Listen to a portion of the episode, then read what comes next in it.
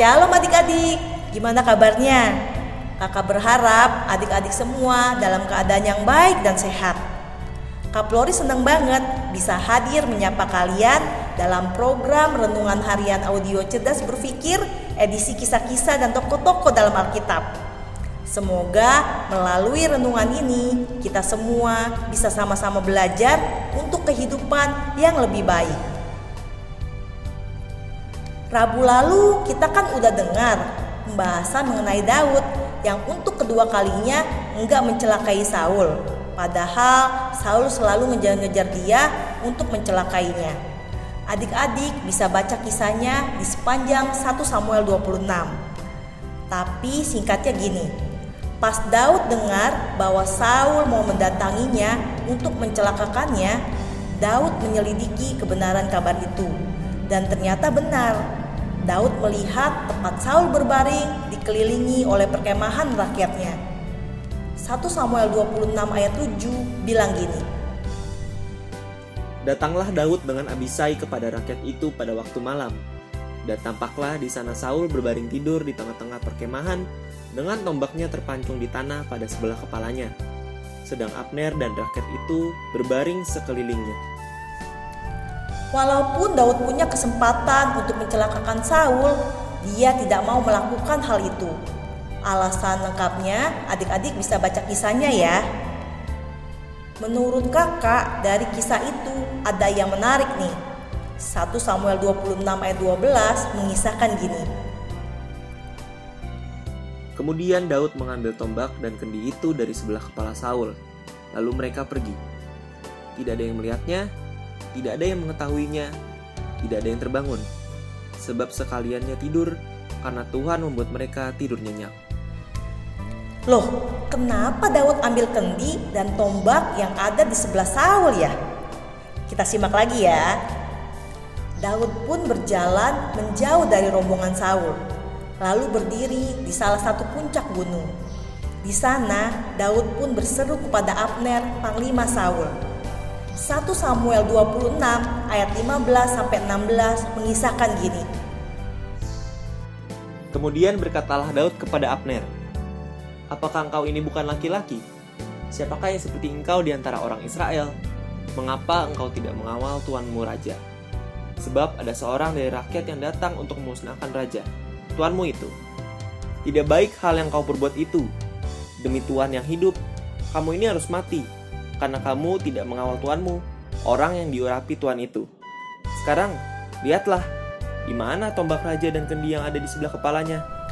Jadi ternyata Daud ambil kendi dan tombak di sebelah Saul berbaring itu untuk kasih pelajaran ke Saul, Abner, dan yang lainnya. Yang pertama, kalau macam-macam, sebenarnya Saul bisa celaka. Yang kedua, untuk Abner, seharusnya dia lebih waspada lagi. Dan itu pelajaran yang tegas banget untuk Saul dan rombongannya. Jantung Saul mungkin berdebar dan bilang gini, hampir aja aku celaka. Aku bisa aja dilukai pas tombak di sampingku diambil. Istilahnya gini, Daud kayak kasih shock terapi gitu. Oh iya, setelah peristiwa itu Saul tidak lagi ngejar-ngejar Daud. Mungkin dia kapok kali ya. Dari kisah ini kita belajar satu hal berharga. Hanya karena kita tidak boleh membenci orang yang berbuat hal buruk pada kita, bukan berarti kitanya jadi diam dan tidak melakukan apa-apa. Sesekali orang yang berbuat jahat atau melakukan hal buruk harus dikasih pelajaran. Soalnya kalau didiemin mereka akan terus kayak gitu. Bukan hanya ke kita, tapi bisa juga ke orang lain. Misalnya kalian dibully, jangan diem aja, laporkan kepada pihak yang memiliki otoritas. Bisa guru, orang tua, dan yang lainnya. Orang yang ngebully itu tidak lebih baik dari kalian kok. Jadi, jangan malah kalian yang ngerasa minder. Karena kebanyakan pembulian terus terjadi itu karena korbannya diem aja. Atau misalnya kalian difitnah. Kalau ada kesempatan, luruskan fitnahan itu dan kasih klarifikasi. Jangan diem aja.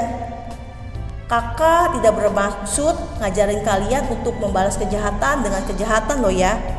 Tapi kejahatan atau perbuatan buruk kadang harus dikasih pelajaran. Cuma ya kita melakukannya jangan dengan dasar kebencian. Dipenuhi kebencian tuh gak enak banget adik-adik.